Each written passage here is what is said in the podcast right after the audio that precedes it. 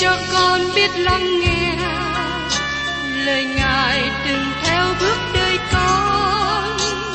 Xin cho con biết sẵn sàng chờ đợi và vẫn nghe theo chúa.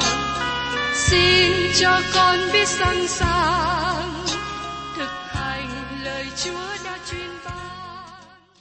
Hân hoan chào mừng quý vị đón nghe chương trình Tìm hiểu Thánh Kinh. Đây là một chương trình học kinh thánh liên tục và hệ thống trong thời gian 5 năm. Chúng ta sẽ lần lượt khảo sát từ sáng thế ký cho đến khải huyền. Mục sư tiến sĩ Mcky là người được Chúa dùng để sáng lập và thực hiện chương trình này. Ông tin rằng lời của Đức Chúa Trời có khả năng đáp ứng mọi nhu cầu cho tất cả mọi người trên thế giới, không phân biệt chủng tộc, văn hóa, trình độ tuổi tác hay phái tính. Ước mong quý vị theo dõi liên tục và giới thiệu cho thân nhân bạn hữu cùng đón nghe.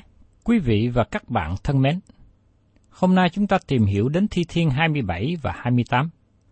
Thi Thiên 27 là một thi thiên rất thâm sâu về thuộc linh và được dân sự của Đức Chúa Trời biết đến rất nhiều.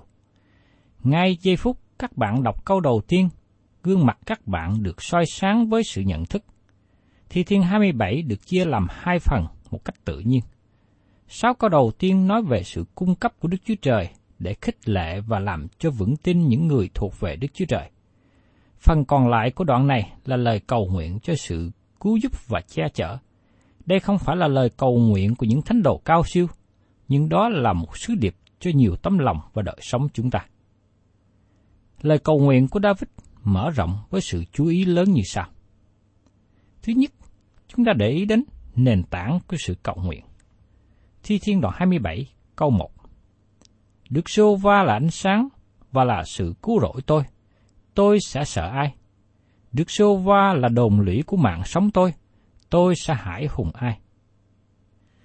Một lần nữa, đây là một thi thiên nhấn mạnh đến hai đại danh từ, Ngài và tôi.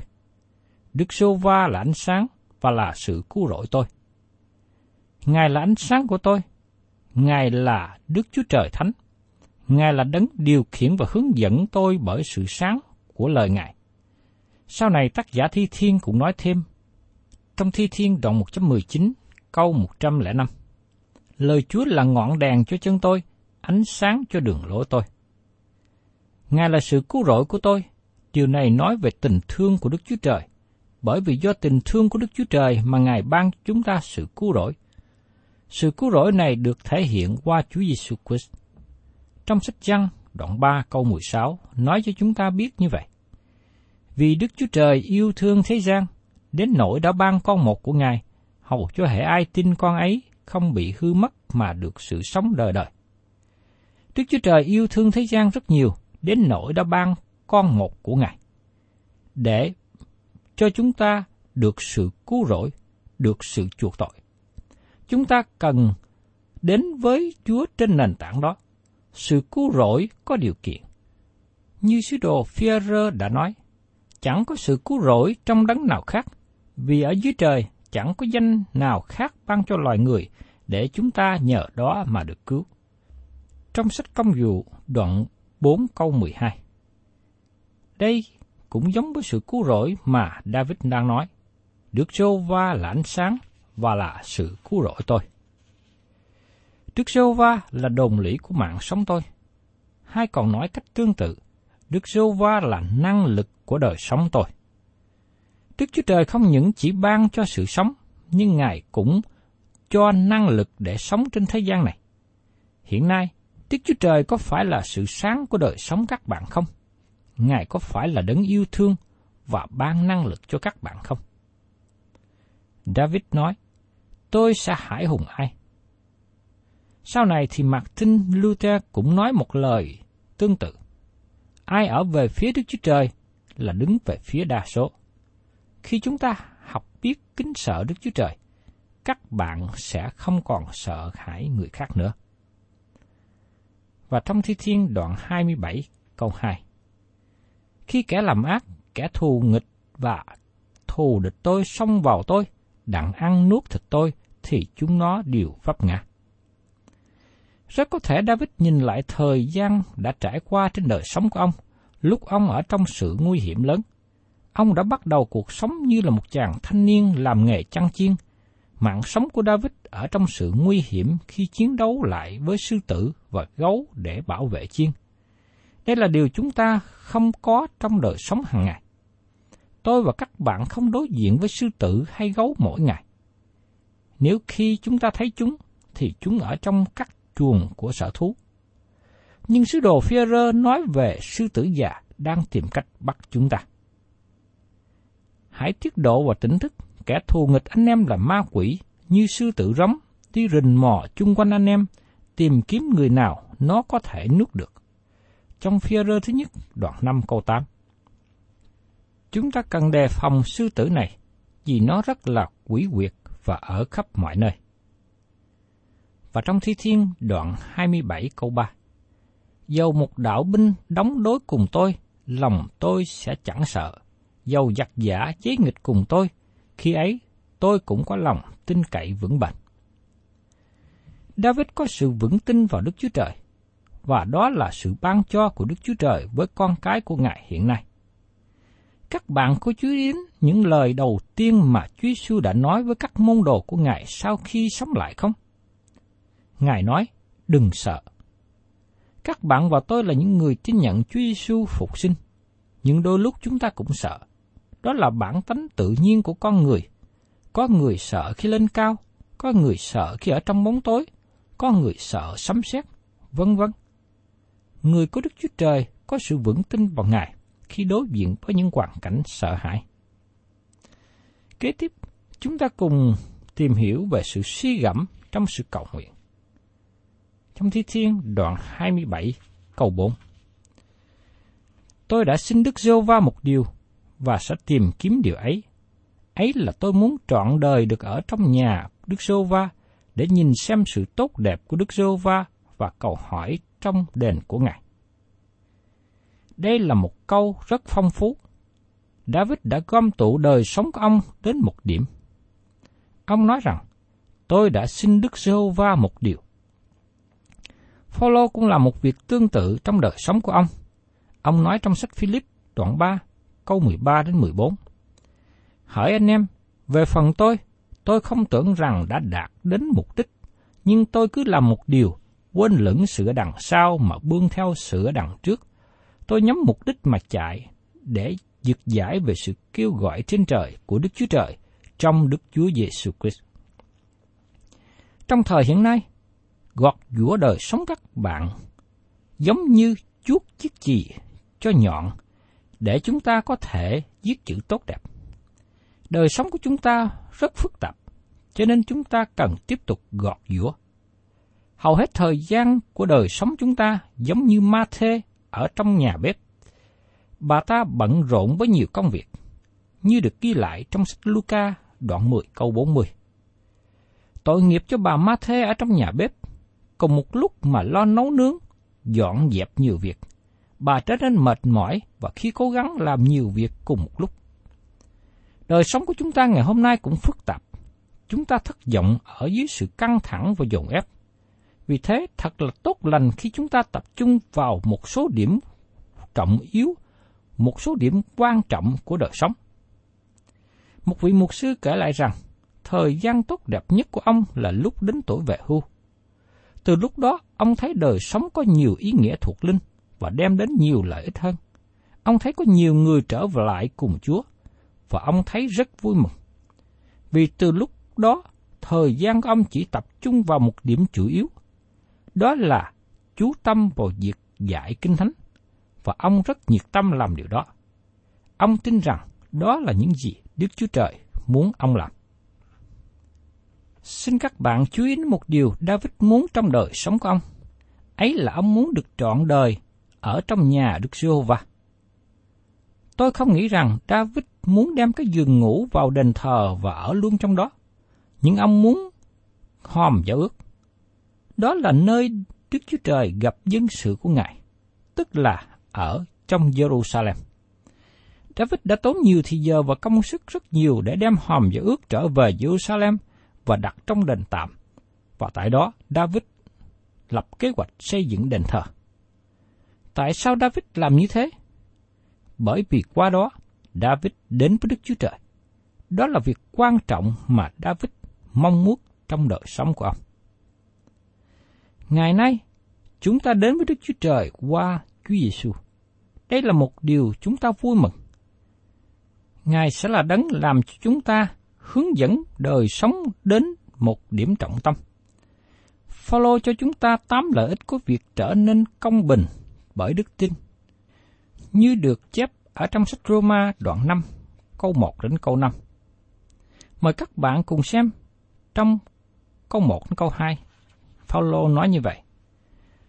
Chúng ta đã được xưng công bình bởi đức tin thì được hòa thuận với Đức Chúa Trời bởi Đức Chúa Giêsu Christ chúng ta là đấng làm chúng ta cậy đức tin vào trong ơn này là ơn chúng ta hiện đang đứng vững và chúng ta khoe mình trong sự trông cậy về vinh hiển Đức Chúa Trời. Thật là điều tốt lành khi chúng ta có thể đến với Đức Chúa Trời. Đây là mục tiêu mà David nhắm tới trong đời sống của ông. Ông nói rằng, tôi đã xin Đức Rêu va một điều và sẽ tìm kiếm điều ấy ấy là tôi muốn trọn đời được ở trong nhà Đức Sô Va để nhìn xem sự tốt đẹp của Đức Sô Va và cầu hỏi trong đền của Ngài. Đây cũng là điều mà tôi rất là mong ước và tôi rất thích câu kinh thánh này. Tôi đã chọn nó là câu kinh thánh để tôi ghi nhớ. Trong nhà của Đức Chúa Trời có ngôi ân điển. David cần sự nhân từ của Chúa. Tôi cần sự nhân từ của Chúa. Và tôi tin chắc rằng các bạn cũng cần nữa. Trong nhà của Đức Chúa Trời cũng có bàn thờ của lễ thiêu nói về thập tự giá của Đấng Christ. Điều này giúp cho David đến trong sự hiện diện của Đức Chúa Trời. Ngày nay các bạn và tôi có thể đến với Đức Chúa Trời qua Chúa Giêsu. Chúng ta có thể đến với Đức Chúa Trời trong ân điển kỳ diệu này. Đó là đặc ân tốt lành của chúng ta khi được đến với Đức Chúa Trời. Giờ đây xin các bạn chú ý đến thi thiên đoạn 27 câu 5. Vì trong ngày tai họa, Ngài sẽ che khuất tôi trong liều Ngài, giấu tôi nơi kính mật của trại Ngài, cũng sẽ đỡ tôi lên một hòn đá. Nơi nào là kính mật trong đền tạm? Trong đó có nơi chỉ thánh. Không ai được vào đó ngoại trừ thầy tế lễ cả. Các bạn có biết điều gì ở trong nơi chí thánh không? Trong đó có hòm và ước, mà nó chỉ là một cái hộp bọc bằng vàng. Và trên hòm dấu ước có cái nắp mà Đức Chúa Trời đã lập như là nắp thi ân, là ngôi ân điển. Tại đó quyết được rưới lên. Giờ đây trong thời của chúng ta, bởi vì Chúa Giêsu đã đổ quyết của Ngài, chúng ta có ngôi ân điển mà chúng ta có thể vào. Đó là nơi Ngài giấu chúng ta. Đó là nơi chúng ta có được sự bảo đảm.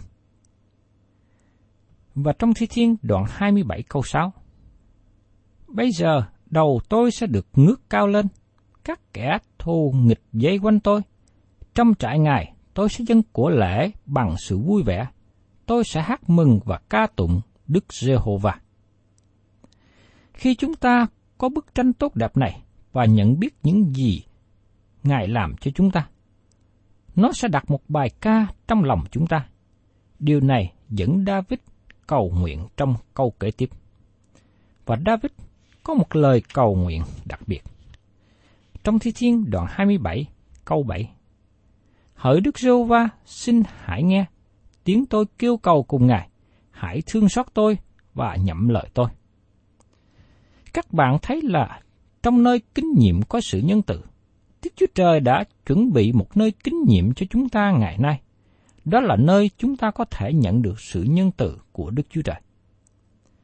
Và trong Thi Thiên đoạn 27 câu 8, Khi Chúa phán rằng, các ngươi hãy tìm mặt ta, thì lòng tôi thưa cùng Chúa rằng, Đức Sô Va ơi, tôi sẽ tìm mặt Ngài.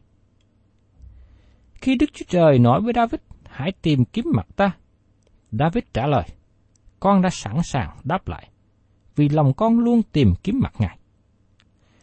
Thưa các bạn, Đức Chúa Trời mong ước có được các bạn. Các bạn có đáp ứng lại điều đó không? Thật là tệ khi sống với một người mà không bày tỏ tình yêu thương. Chẳng hạn như hôn nhân không phải chỉ để cho người nữ có được người đàn ông và người đàn ông có được người nấu ăn. Hôn nhân là mối quan hệ yêu thương, vượt trên bất cứ mọi điều gì khác. Mối quan hệ của chúng ta với Đức Chúa Trời cũng như thế. Lòng của David đáp lại với Chúa rằng, con yêu mến Ngài. Đức Chúa Trời đáp lại với David, ta muốn có sự thông công với con. Và trong Thi Thiên đoạn 27 câu 9, Hỡi Đức Chúa Trời về sự cứu rỗi tôi, xin chớ ẩn mặt Chúa với tôi, chớ xô đuổi cả tôi tới Chúa trong khi Chúa nổi giận. Khi trước Chúa là sự tiếp trợ tôi, xin chớ lìa tôi, chớ bỏ tôi. David đã phạm tội, và David nhận thấy hình như Đức Chúa Trời đã ẩn mặt Ngài khỏi ông. David mất mối thông công, mất sự vui mừng. Nhưng sau đó David cầu nguyện và xin ban cho sự vui mừng và sự cứu rỗi của con. Câu Kinh Thánh kế tiếp ở trong Thi Thiên đoạn 27 câu 10 là câu thường bị hiểu lầm. Khi cha mẹ bỏ tôi, thì Đức Sô Va sẽ tiếp nhận tôi. Câu Kinh Thánh này bị sự hiểu lầm rất nhiều bởi những người chỉ trích. Xin chúng ta suy xét điều này. Cha mẹ của David không có bỏ David. Tôi không nghĩ rằng đó là điều David đang nói tại đây. Xin chúng ta chú ý đến mệnh đề phụ. Khi cha mẹ bỏ đi. Câu này cũng có thể dịch là nếu cha mẹ bỏ tôi đi, thì Đức giê va sẽ tiếp nhận tôi. Tôi tin rằng cha mẹ các bạn không có bỏ các bạn. Nhưng nếu như họ làm điều đó, Đức Chúa Trời sẽ tiếp nhận các bạn. Đức Chúa Trời không từ bỏ các bạn. Tôi rất lo ngại cho nhiều bậc cha mẹ bỏ con mình cho người khác lo, để cho nhà trường lo, để cho chính quyền lo, để cho các hội đoàn lo. Tôi xin nhắc nhở với quý vị làm cha mẹ. Chính quý vị là người có trách nhiệm lo lắng cho con mình. Quý vị cần để thì giờ, công sức và tiền bạc để nuôi dưỡng dạy dỗ con mình, nhất là khi chúng còn nhỏ và lệ thuộc vào cha mẹ. Và trong Thi Thiên đoạn 27 câu 11 Hỡi Đức Rô Va, xin chỉ dạy tôi con đường Ngài. Nhân vì các kẻ thù nghịch tôi, xin hãy dẫn tôi vào lối bằng thẳng. David nói rằng, lại Chúa, con muốn có một lời làm chứng tốt trước mặt kẻ thù nghịch, bởi vì con biết là họ đang chỉ trích, phỉ bán con. Xin Chúa bảo vệ con và giúp con để con không làm hổ thẹn Ngài. Và trong Thi Thiên, đoạn 27 câu 12, Chớ phó tôi cho ý muốn kẻ thù nghịch tôi, vì những chứng dối, những kẻ buông ra sự hung bạo đã giấy nghịch cùng tôi. Tôi đã thường xuyên cầu nguyện xin Chúa chớ để tôi vào kẻ thù nghịch, và tôi cũng cầu xin Chúa cho các bạn khỏi rơi vào kẻ thù nghịch. Và điều chót mà David nói ở trong Thi Thiên 27 này về nhận thức sự cầu nguyện. Đoạn 27 câu 13 David nói Ôi, nếu tôi không tin chắc rằng sẽ thấy ơn của Đức Sưu Va tại đất kẻ sống, thì tôi hẳn đã ngã lòng rồi. Đây là một câu đầy khích lệ. Ngay cả trong thế gian này, ngày nay các bạn có thể thấy được sự nhân từ của Đức Chúa Trời, Ngài là đấng tốt lành. Và từ niềm tin đó sẽ giúp cho chúng ta được đứng vững ở trong sự bước đi theo Chúa. Và Thi Thiên đoạn 27 câu 14 Hãy trong đợi Đức giê va hãy vững lòng bền chí. Phải, hãy trông đợi Đức giê-hô-va Có nhiều người đã tin Chúa mà vẫn còn nhát sợ. Làm sao vượt qua được yếu điểm này? Xin quý vị hãy trông đợi Chúa, trông cậy nơi Chúa và tìm sự vững tin nơi Ngài. Khi chúng ta trông cậy vào Chúa, Ngài sẽ làm cho lòng quý vị được vững mạnh. Ngài là một bác sĩ chuyên môn rất tốt. Và xin mời các bạn cùng tìm hiểu tiếp đến Thi Thiên 28. Đây là một thi thiên ngắn nhưng rất tốt, nói những lời kêu cầu của David khi ông ở trong sự khốn khó. Đây cũng là lời tiên tri liên hệ đến dân Israel trong thời kỳ đại nạn. Đây cũng là lời cầu nguyện cho sự phán xét kẻ thù nghịch và ngợi khen về sự giải cứu sẽ đến. Thi thiên này mở đầu cho thi thiên kế tiếp. Mời các bạn xem trong thi thiên đoạn 28 câu 1. Hỡi Đức Sô Va, tôi kêu cầu Ngài, Hỡi hòn đá tôi, chớ bịch tai cùng tôi. Kẻo nếu Ngài làm thinh với tôi, tôi phải giống như kẻ xuống nguyệt chăng. Dân Israel biết về hòn đá. Hòn đá này, dân Israel đã từ chối. Ngôi xe đã đề cập đến như sau. Trong sách phục truyền luật lệ ký đoạn 32 câu 15. Người đã từ bỏ Đức Chúa Trời là đấng dựng nên người và khinh dễ hòn đá của sự chuẩn cứu người. Hòn đá là nơi để đứng lên. Nó cung cấp nền tảng vững chắc. Những người tin nhận Chúa trong thời nay biết về hòn đá này, tức là Chúa Giêsu Christ. Như sứ đồ Phaolô đã viết trong Corinto thứ nhất đoạn 3 câu 11. Vì chẳng ai có thể lập một nền khác ngoài nền đã lập, tức là Chúa Giêsu Christ. Và trong Thi Thiên đoạn 28 câu 2 đến câu 5. Khi tôi giơ tay lên hướng về nơi chí thánh mà kêu cầu cùng Chúa, xin hãy nghe tiếng khẩn cầu của tôi. Xin chớ cất tôi mất đi với kẻ dữ hoặc với kẻ làm ác, là những kẻ nói hòa bình cùng người lân cận mình, song trong lòng lại có gian tà. Xin Chúa hãy phạt chúng nó tùy công việc chúng nó, theo cư xử gian ác của họ. Hãy phạt chúng nó tùy công việc tay chúng nó làm, báo lại điều chúng nó xứng đáng. Vì chúng nó không để ý vào các công việc của Đức Giê-hô-va, cũng chẳng coi chừng việc tay Ngài, nên Ngài phá đổ chúng nó, không dựng chúng nó lên đâu. Thưa các bạn, nơi chí thánh là nắp thi ân ở trên hòm giải ước của đền tạm. Và trong hoàn cảnh khó khăn đó, David hướng về nơi chí thánh cầu nguyện. Nắp thi ân ngày hôm nay là trong đấng Christ, và các bạn và tôi cần nắm chắc lấy Ngài. Những ai nương cậy vào Đức Chúa Trời thì được đứng vững ở trong mọi hoàn cảnh khó khăn. Và trong Thi Thiên đoạn 28 câu 6, Đáng ngợi khen Đức Rô Va Thai, vì Ngài đã nghe tiếng cầu khẩn của tôi.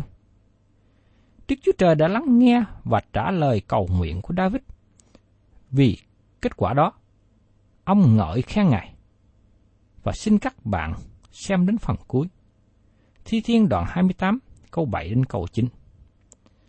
Đức giê va là sức mạnh là cái khiên của tôi, lòng tôi đã nhờ cậy nơi Ngài, và tôi được cứu tiếp. Vì vậy, lòng tôi rất mừng rỡ, và tôi sẽ lấy bài ca mà ngợi khen Ngài. Đức giê va là sức lực của dân sự Ngài. Đồn lũy cứu rỗi cho người chịu sức giàu của Ngài. Xin hãy cứu dân Chúa và ban phước cho cơ nghiệp Ngài, cũng hãy chăn nuôi và nâng đỡ họ đời đời. Đức Chúa Trời là đấng mạnh mẽ và quyền năng. Ngài là cái khiên, cái thuẫn để bảo vệ. Ngài có đầy quyền năng để bảo vệ. Và khi chúng ta tin cậy vào quyền năng và sự bảo vệ của Ngài, Ngài sẽ giúp đỡ các bạn. Ngài sẽ lắng nghe và trả lời cầu nguyện. Điều gì xảy ra khi Ngài trả lời cầu nguyện? Lòng tôi rất mừng rỡ. Tôi sẽ lấy bài ca mà ngợi khen Ngài. Thưa các bạn, Xin các bạn đừng quên cảm ơn Chúa, ngợi khen Chúa khi Ngài trả lời cầu nguyện của chúng ta. David nói, Đức Giô-va là sức lực của dân Ngài, đồng lũy cứu rỗi cho người chịu sức dầu của Ngài. Đấng chịu sức dầu được đề cập ở đây là Messiah, tức là Đấng Christ. Ngài được đề cập rất thường xuyên trong sách thi thiên là Đấng sẽ đến để giải cứu cho dân Israel. David kết thúc lời kêu cầu này. Xin hãy cứu dân Chúa. Có bản dịch khác nói rằng, xin hãy chăn dắt dân Ngài.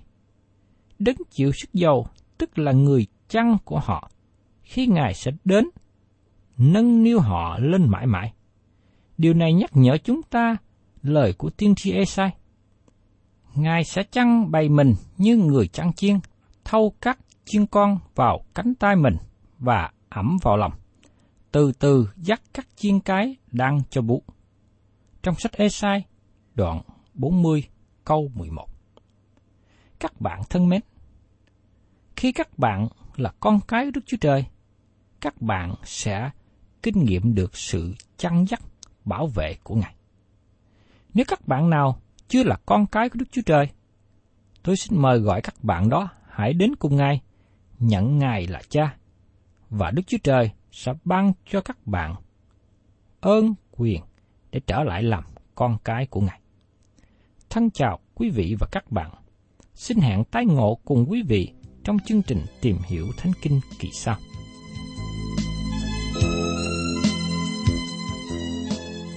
Cảm ơn quý vị đã đón nghe chương trình Tìm hiểu Thánh Kinh.